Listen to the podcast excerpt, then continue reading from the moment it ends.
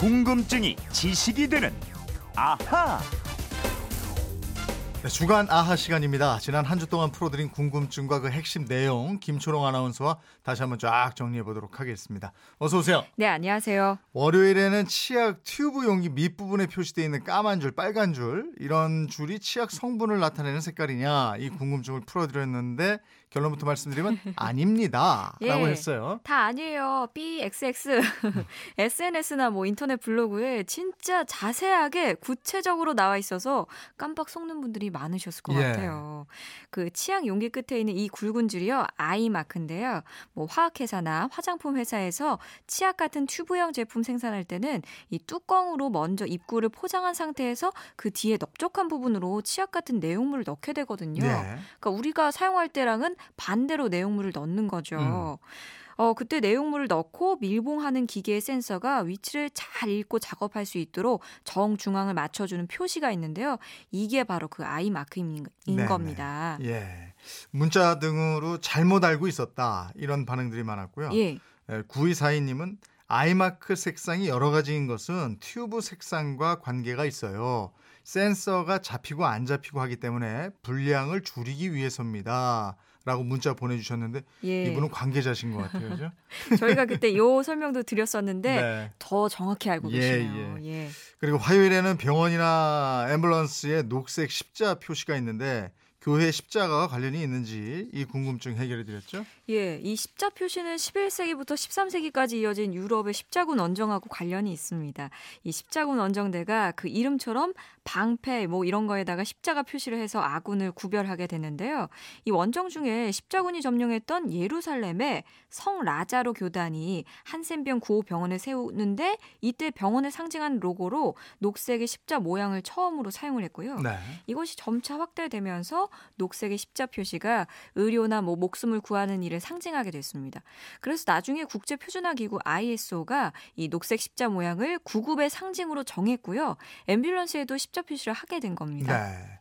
녹색 십자 얘기하면서 앙리 뒤낭이 적색 십자, 적십자 연맹을 어떻게 만들었는지 예. 그리고 이슬람 국가에서는 적십자 대신에 초승달 모양의 적신호를 쓴다 이런 말씀도 드렸죠. 네네. 3210님인데 이스라엘은 적수정을 사용합니다. 이런 문자를 주셨습니다. 예, 맞습니다. 예. 그날 사실은 시간이 좀 부족했어요. 네. 설명을 못 드렸는데요. 이 이스라엘은 적십자, 적신을 둘다 거부했어요. 네. 대신에 유대인들의 영웅인 다윗의 별을 쓰겠다고 주장을 합니다. 음, 음. 그래서 국제 적십자 연맹이 절충안으로 조금은 비슷하게 생기고 철자 C로 시작하는 마른 목골의 이 수정 크리스탈을 나머지 국가들을 위한 제3의 공식 엠블럼에 추가했고요. 2005년 적수정이 제3표장으로 승인됐습니다. 결국 적십자 영맹을 상징하는 표시가 세 가지예요. 그렇습니다. 예, 세 가지로 적십자 영맹을 표시한다. 그리고 수요일 4월 1일에는 만우절이 어떻게 생겼는지 이 부분 알아봤는데 예. 프랑스 유래설이 가장 유력하다고 그랬어요. 예, 프랑스 달력의 변경과 관련이 있습니다. 16세기에 로마 교황 그레고리오스 13세가 기존에 쓰이던 달력을 바꾸게 되는데요. 이 율리우스가 만든 율리우스력의 오차를 수정해서 새로운 태양력을 공포합니다. 네. 이 고- 그레고리력을 받아들이기 전까지 프랑스 사람들이 4월 1일을 새해의 첫날로 규정하고 있었거든요. 네. 그래서 춘분 무렵인 3월 25일부터 4월 1일까지 축제로 즐겼습니다. 음. 그 중에서도 마지막 날이었던 4월 1일에 신년 축제 마지막 날이니까 선물을 교환했거든요. 네. 근데 이 달력이 바뀌었잖아요. 그레고리력이 새로 나오니까 프랑스 샤를 9세가 이 들려, 달력을 받아들여서 새해를 1월 1일로 바꾸게 되는 네. 거죠. 근데 이 사실을 모르는 프랑스 사람들이 많았다 그래요. 네. 그때는 뭐 인터넷이나 뭐 이런 스마트폰이 있는 것도 아니고 없었죠. 말이죠. 뭐 전파 속도가 예, 느렸겠죠. 방을 붙이거나 뭐 서로 소문으로 예, 바뀌었대 예. 바뀌었대 그랬겠죠. 음, 음. 그러다 보니까 여전히 몰랐던 사람들 또 아는 사람들이 이걸 이용했어요. 4월 1일에 몰랐던 사람들은 여전히 축제를 벌였고요. 이 달력이 바뀐 걸 아는 사람들은 이런 사람들을 상대로 의미 없는 선물을 하거나 새해 축제를 흉내내면서 장난을 쳤고요. 또 당하는 사람들 보고 에이프릴 풀 4월에 바보다 막 이러면서 놀렸다는 겁니다. 네.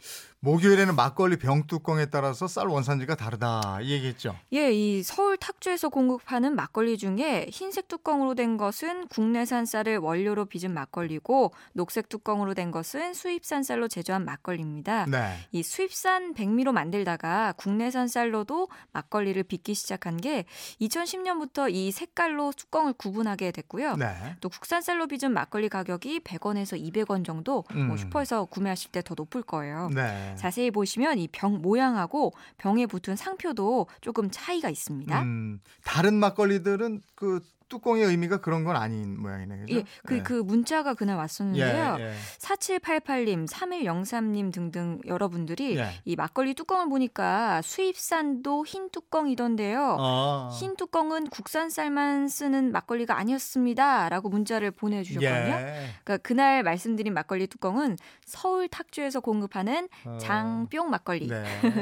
요 제조업체에 따라 다르다 이런 그렇고, 얘기죠. 예, 네. 다른 회사마다 다 달라요. 알겠습니다. 원산지 표시 잘 확 인하세요.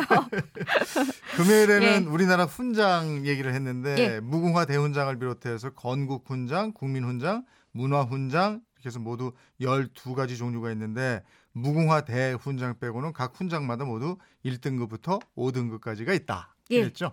그래서 청취자께서 등급별로 훈장 모양은 다 다른가 음. 이 궁금증을 물어오셨는데요. 이 훈장 크기에 약간씩 차이는 있는데 훈장의 디자인, 모양은 다 똑같습니다. 다만 이 훈장을 차는 방식에는 등급별로 차이가 있고요. 1등급 대수라고 해서 이 넓고 큰 어깨띠를 이 미스코리아처럼 왼쪽 어깨에서 오른쪽 허리까지 걸쳐 두르는 방식으로 매게 돼 있고요. 네. 2, 3등급은 목에 메달처럼 거는 중수 방식이고 또 4, 5등급은 가 슴에 딱 타는 소수 방식으로 패용을 해야 합니다. 네. 이게 다른 건 다 모르겠는데 무궁화 네. 대훈장은 순금으로 만든다. 이거는 강렬하게 기억이 나요. 보석도 들어가고 예. 비쌀 때는 5천만 원까지 올랐다는 참 예. 이걸 돈으로 자꾸 이러면 안 되는데. 사람이니까요. 뭐 다 예, 이해하시겠지요. 훈장 얘기까지 다시 한번 쫙 정리를 해봤습니다. 주말판 아하 김초롱 아나운서였습니다. 고맙습니다. 고맙습니다.